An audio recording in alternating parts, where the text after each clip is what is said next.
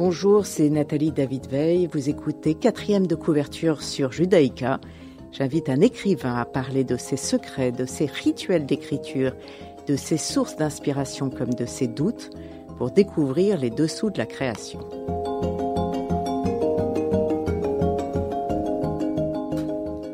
Aujourd'hui, j'ai le plaisir de recevoir Charles Danzig. Bonjour. Bonjour. Vous êtes écrivain, éditeur chez Grasset. Vous dirigez également la collection Le Courage, auteur du dictionnaire égoïste de la littérature française et du dictionnaire égoïste de la littérature mondiale. Vous avez aussi publié de nombreux romans, de nos vies hâtives à l'histoire de l'amour et de la haine, en passant par Dans un avion pour Caracas, ainsi que des traductions, des poèmes, et vous présentez ici une chose hybride qui s'appelle Paris dans tous ses siècles, qui est à la fois euh, euh, un roman, un guide, euh, une réflexion. Comment est-ce que vous qualifierez votre, votre livre, Charles Danzig qualifierais exactement comme c'est écrit sur la couverture, c'est-à-dire roman. Pour moi, c'est un roman parce que vous savez, il arrive parfois qu'on ait une idée conventionnelle du roman qui est euh, une narration classique avec, euh, comme disait Paul Valéry, la marquise sortit à 5 heures et puis il arrive des aventures à la marquise, mais tous les romans ne sont pas comme ça. le roman, c'est ce qu'on veut. C'est une forme au fond très libre, vous savez.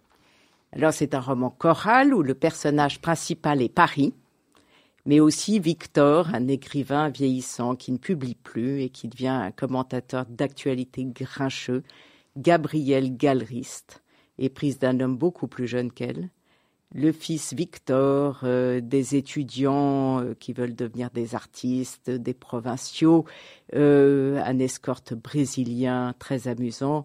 Mais alors il y a cette particularité qu'il y a les animaux qui parlent. En effet, c'est-à-dire que j'ai voulu une chose, c'est qu'en général, quand les animaux parlent dans les livres, c'est ou bien dans les livres pour enfants ou bien dans les fables. Mais dans les romans normaux, si je puis dire, ça n'arrive pas. Et au fond, je ne comprends pas pourquoi, parce que nous vivons avec les animaux tout le temps. Euh, on se parle avec les animaux nous-mêmes. Enfin, quand qui toute personne qui a un chien ou un chat, c'est très bien qu'il lui parle et qu'il se comprend très bien avec son chien ou son chat. Et donc je me suis dit, c'est très simple, nous vivons avec les animaux et donc les animaux parlent dans le livre. Par exemple, l'écrivain dont vous parlez a un teckel qui s'appelle Guillaume et le teckel parle. Mais ou la, la galeriste dont vous parliez aussi à un chat qui s'appelle Xanax. Elle l'appelle Xanax parce qu'il est très très nerveux, tout au contraire. Et euh, mais les chats et les chiens et les autres animaux, d'ailleurs, il y a aussi un rat, des mythes, enfin tout ce qu'on veut, un papillon, ne parlent pas pour rien. Ils sont là pour donner des indications, ou bien sur les personnages, ou bien sur l'histoire, ou bien ils ne parlent pas gratuitement. On va écouter le début, le premier chapitre de Paris dans tous ces siècles euh, Charles Danzig, une lecture lue par Thibaut de Montalembert. Les lampadaires en coups de dinosaures semblaient inspecter les voitures allant de front sur l'autoroute par deux, puis par quatre, puis par huit, vers Paris. Annoncé par de vastes panneaux noirs à lettres orange, avec le nombre de minutes restant avant d'y accéder. Paris, Paris ricanaient les mouettes au-dessus des fonceurs, peu à peu ralentis. L'une, d'un œil topaz, visa l'entrée de la ville au-delà du fossé du boulevard périphérique et, les ailes en triangle, plongea. Encore une fois, elle trouva que, par quelque côté que l'on y pénètre, l'arrivée dans cette capitale était mesquine et décevante. Mais enfin, baf, et looping. La banalité servirait-elle à rebuter les entrants? Ou à ménager leur cœur, au contraire, eux qui, un kilomètre plus loin, découvriront la plus harmonieuse architecture de la Terre? La mouette frôla des écritures peintes sur les parois des tunnels, en couleur, comme pour contredire le béton qu'elles tapissaient, mais aussi grosses que leurs piliers, penchées en avant à la façon des voitures rapides, ou tirées en arrière comme les cheveux sous le vent de cette passagère de moto, Alf Kokur, Tapaloi Xar Reps, Semorchitz Mok Zekir Tabre, Kezen cause. Ignora son reflet dans les parois en verre des sièges sociaux d'entreprises côté banlieue, puis d'un coup, sans un panneau qui ait annoncé l'entrée dans Paris, coupa le boulevard périphérique. Travaux, travaux, travaux, avenue, Idéal Hôtel, Mangue Rouge, Taille-Bar, Franprix, Boulanger-Pâtissier, BC au Bazar, MF Chicken, Belle Shoes, Chaussures Hommes, Bio C'est Cool, CIC, Fix, Nicolas, Darty, Duvernois, Célio, Pharmacie, Crédit Agricole, Pharmacie, Cabinet JP Immobilier, boulangerie, pâtisserie, pharmacie, quelques immeubles d'habitation en pierre de plus en plus amples, quoique minces si on comparait à Londres, bas si on comparait à Manhattan et denses si on comparait à Berlin. L'élégance en France est basse. Voyez Versailles, dit une mouette qui en arrivait, ajoutant Ultra chicos, ultra Ou plutôt, quel orgueil, n'est-ce pas? Répondit la première, prête à se poser sur la tour Eiffel. Tête baissée, épaules levées, elle claquant, elle jetait son cri au-dessus des touristes aux jambes nues. Que mes ailes soient des hachoirs Comme elle ralentissait, elle perçut un tic-tac d'horloge. Il émanait d'un trottoir régulier, vif, comment dire, pimpant, un chien. Le petit œil jaune, robotique, parut pris d'inquiétude, et boomerang, elle reprit de l'altitude en direction de la banlieue à côté de sa sœur versaillaise. Je te prierai de ne pas ranger Versailles dans la banlieue.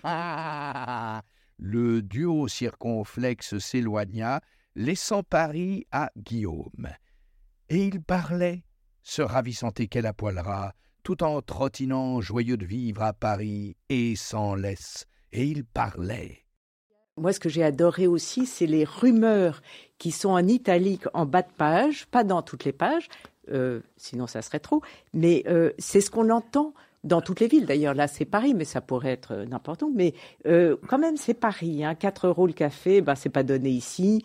Pas de souci, ça marche. Vas-y, ciao, ciao, à tout à l'heure. Pardon, pardon. Enfin, est-ce que vous avez noté tout ce que vous entendiez? J'imagine que vous en avez inventé quelques-uns, mais vous êtes très perspicace, euh, car en effet, ce que je voulais dans, par, par, ces choses-là, donc c'est chaque fois que mes personnages se trouvent à l'extérieur dans la rue, il y a c'est entre deux, deux, deux, filets en bas de page des, des, mentions en Italie qui sont ces captations de phrases comme quand on marche dans la rue et qu'on croise quelqu'un et qui et qui parle parce que je voulais montrer le brouhaha d'une ville, chose qui n'existait pas dans les romans, si je peux le dire, parce que évidemment le brouhaha c'est facile à montrer au cinéma, au théâtre, parce qu'il y a plusieurs voix, mais dans le roman c'est très compliqué. Donc j'ai trouvé cette façon-là, car le brouhaha de Paris n'est pas le brouhaha de Bruxelles ni le brouhaha de New York. On entend quelque chose de très singulier qui participe à ce qu'est la ville.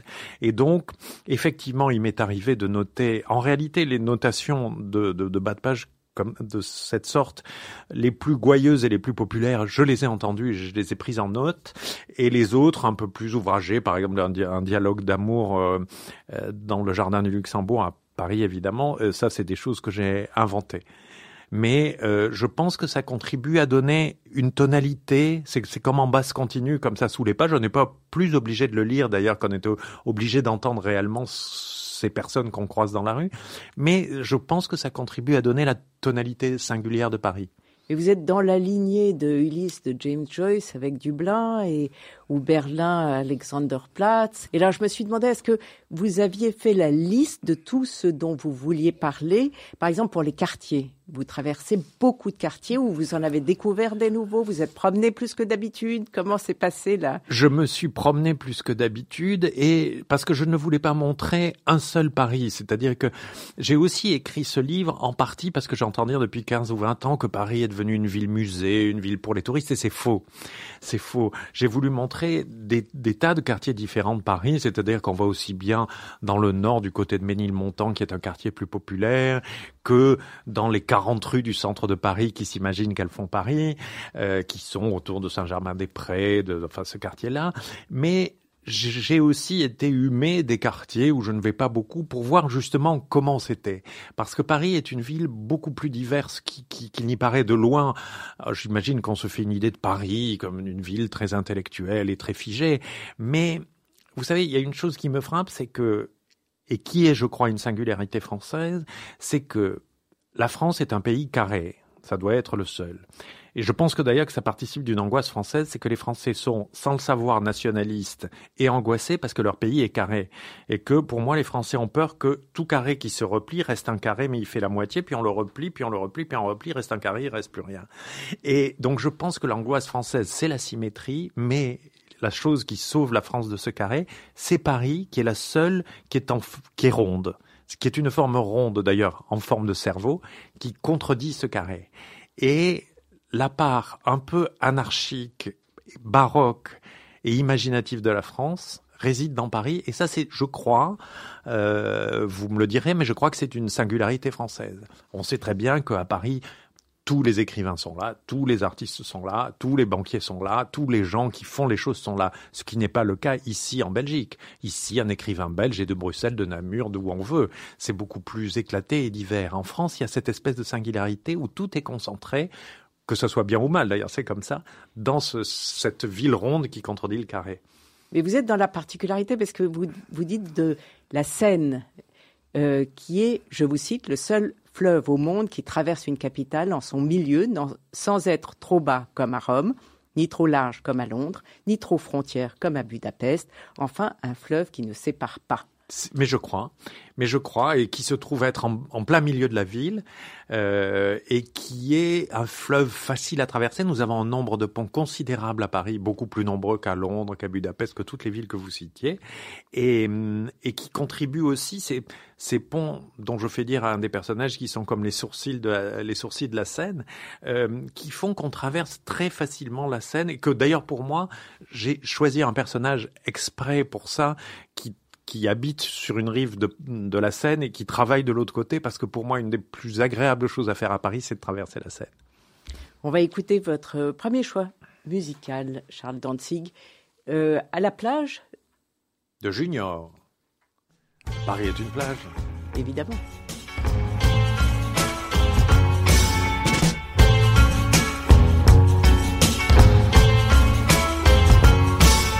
Un lundi à la plage Une journée à la plage, toi, moi et la mer, tout au bout de la terre. Comme ton regard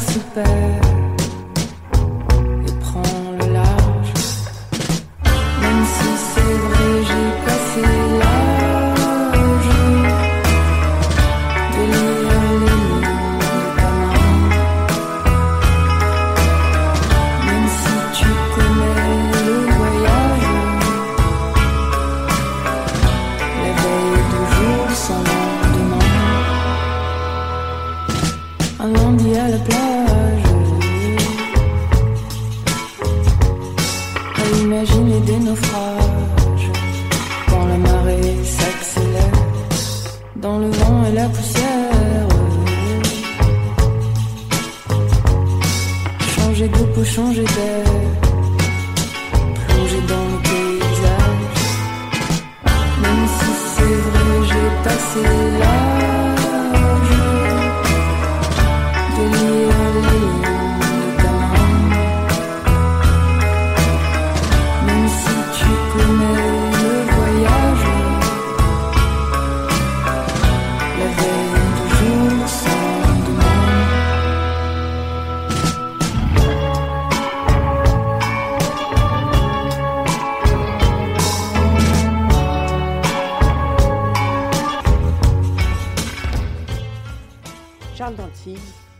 Dans tous ces siècles.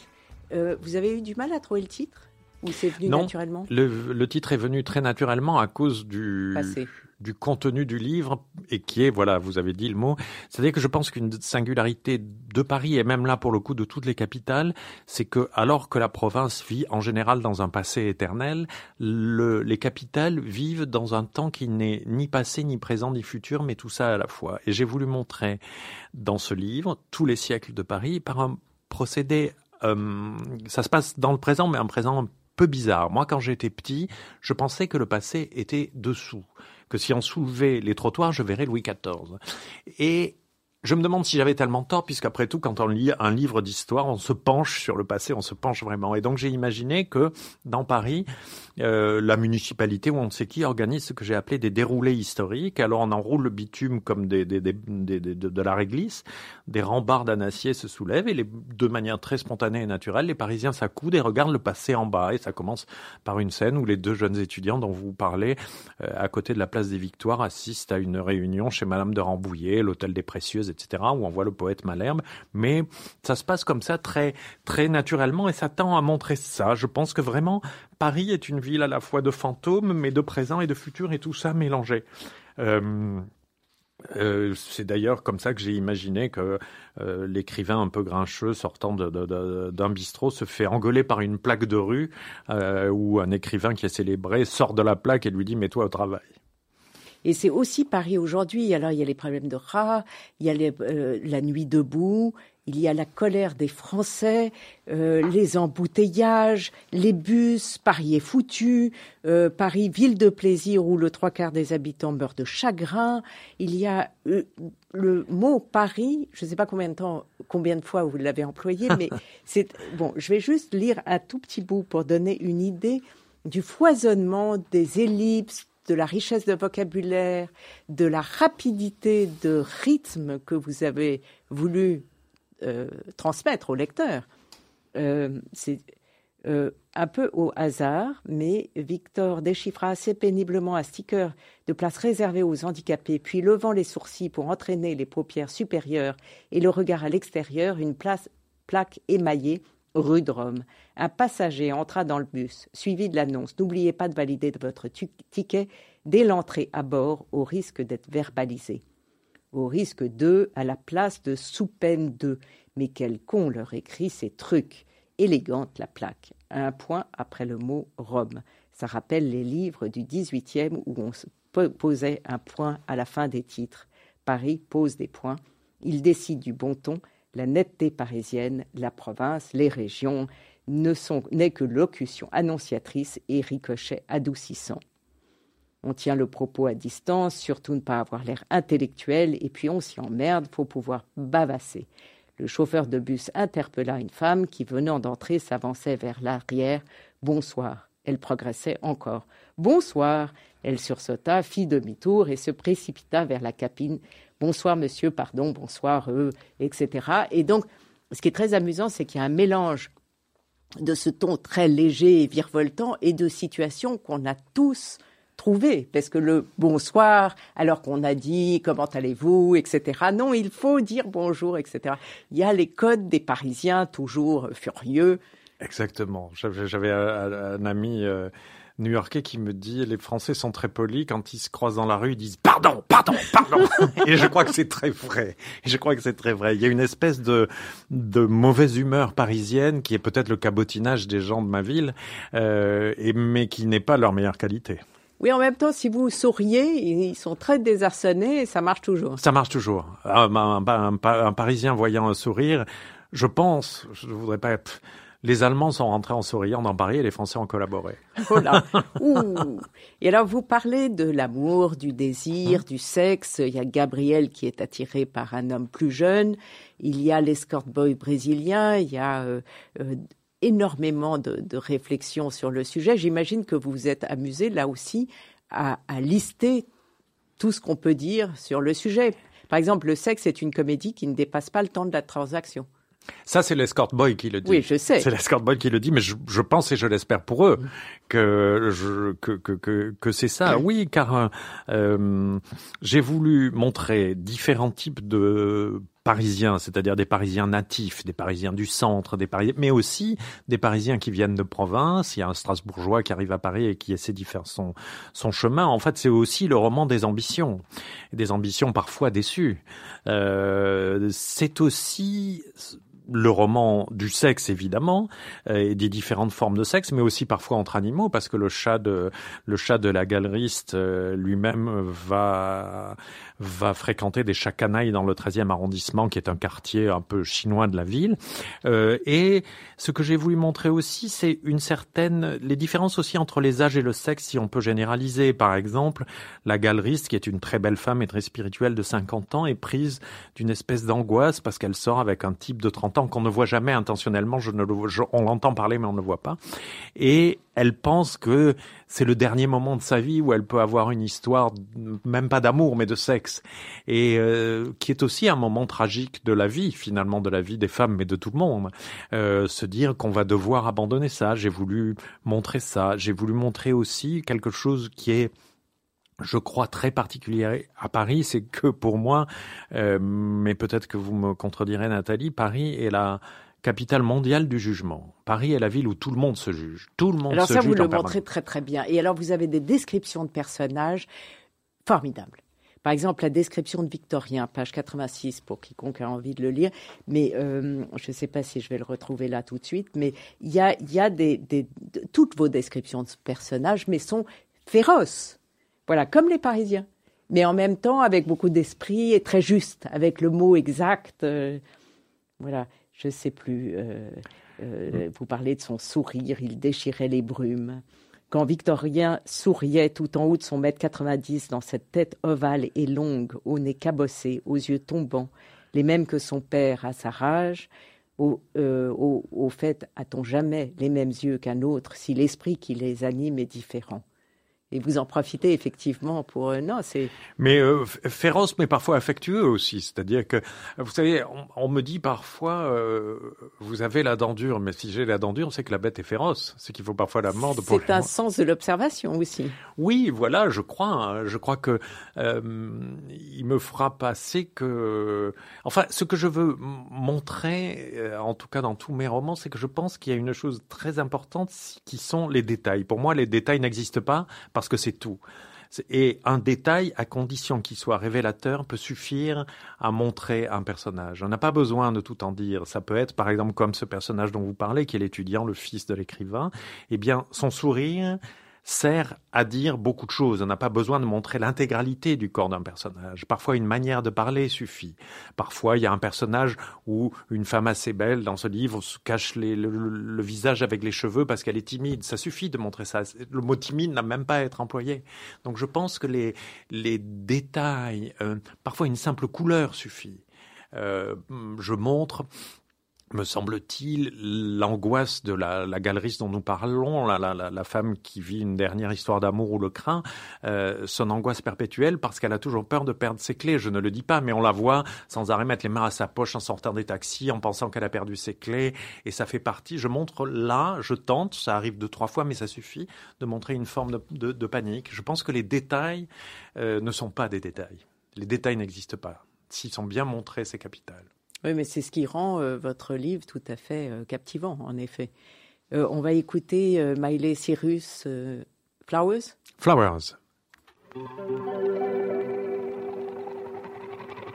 We were good, we were gold, kind of dream that can't be sold.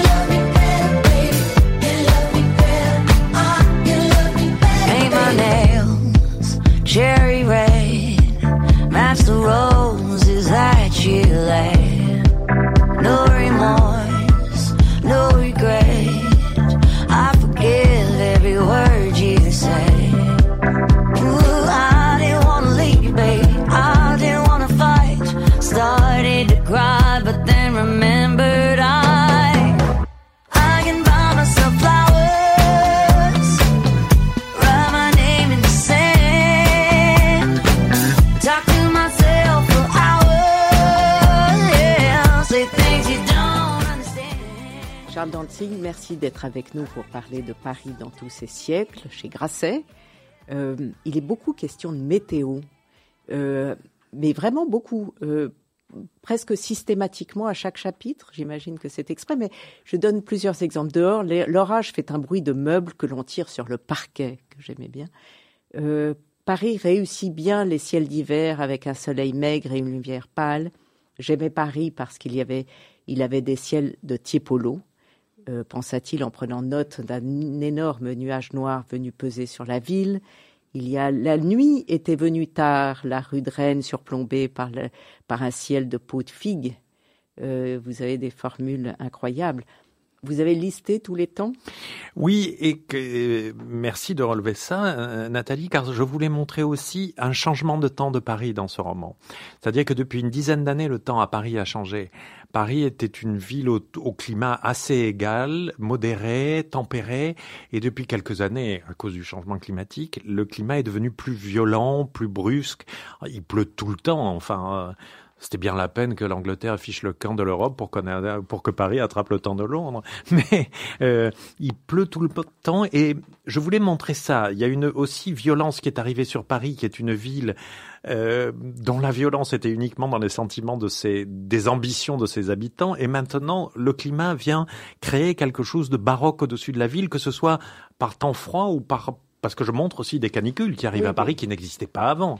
Euh, et ça, ça m'a assez frappé. C'est-à-dire que nous avons dans cette ville tempérée au-dessus, nous avons maintenant des, un climat de passion au-dessus d'une ville de passion. Et ça contribue, je pense, à la baroquisation de Paris, qui est pourtant une ville plutôt raisonnable, pense-t-on en tout cas. Euh, Victor, un de vos personnages, le, son dernier livre s'intitule Dernière ville avant la fin du monde. Je me suis dit que ça aurait pu être le titre euh, du vôtre. Peut-être, sauf que je suis moins pessimiste que lui, parce que lui, c'est un écrivain qui, comme vous le disiez, n'écrit plus et devient grincheux et va donner son avis dans des émissions pour dire que tout fout le camp. Donc, c'était aussi pour dire qu'il pensait ça. Il écrit Dernière ville avant la fin du monde parce que c'est un esprit catastrophiste, ce qui n'est pas mon esprit. Je pense que Paris nous survivra tous et que vous savez, je, pense que les, les, esprits dépressifs et catastrophiques sont au fond une forme de narcissisme. Quand on dit tout va mal, c'est qu'on a des idées sur, tout et qu'on espère que tout soit détruit après soi. Un seul roman suffit. Il suffit que ce soit un chef-d'œuvre. Oui, je crois. Mais enfin, je le fais dire à un de mes personnages. Mais je crois que c'est vrai. Il suffit que c'est la grande injustice de la littérature et de tous les arts, hein. c'est que on voit des écrivains laborieux qui écrivent toute leur vie des centaines de livres et qui, qui arrivent à une notoriété. Je sais pas, pour parler de quelqu'un qui est mort et n'offenser personne, Henri Troyat, qui était un brave écrivain, publié deux romans par an, il avait sa notoriété, prix Goncourt Académie française, et puis ça tombe parce que tout ça est égal. Et euh, alors que voilà, il suffit d'écrire un chef-d'œuvre. James Joyce a écrit Ulysse et ça suffit. Euh... Alors vous avez écrit des romans, des essais, des poèmes, des traductions, des beaucoup de mmh. choses. Qu'est-ce que vous préférez? Quel genre? Ou est-ce le mélange justement? Je ne crois pas aux gens. Vous ne croyez pas aux gens Je ne crois pas aux gens. Hein. D'accord. Le euh, roman englobe de la même façon que je crois qu'il n'existe pas de différence fondamentale, entre le roman, l'essai, le poème, le théâtre, etc. De même, je ne pense pas qu'il existe de différence fondamentale, à part oculaire, si je puis dire, entre la peinture, la littérature, la musique. Pour moi, il existe un seul art, et ce sont des formes diverses de dire les choses. Mais euh, donc je n'ai pas. Si, on a toujours une préférence. C'est le dernier livre qu'on vient de publier, donc on espère qu'il va marcher, et c'est celui qu'on préfère. Et Paris, vous aimez Paris finalement? Oui, j'adore Paris parce que je n'y suis pas né, moi. Et moi, je suis un enfant de la province qui est arrivé à Paris. Et comme je... À quel âge? Oh, je, à 20 ans, enfin pas si ah, jeune non plus d'ailleurs. Euh, mais je pourrais dire que je me suis sauvé à Paris et que Paris m'a sauvé. Euh, car euh, en fait, je le fais dire à un de mes personnages, je pense que c'est vrai, ce qui compte n'est pas le lieu où l'on est, mais le lieu dont on rêve. Parce qu'il y a aussi, moi je suis né à Paris, je, je, ne suis pas né à Paris, mais je suis né à Paris, et de la même façon que je pense que beaucoup de Parisiens, une grande quantité de Parisiens, ne méritent pas Paris. Ils vivent là comme en digère.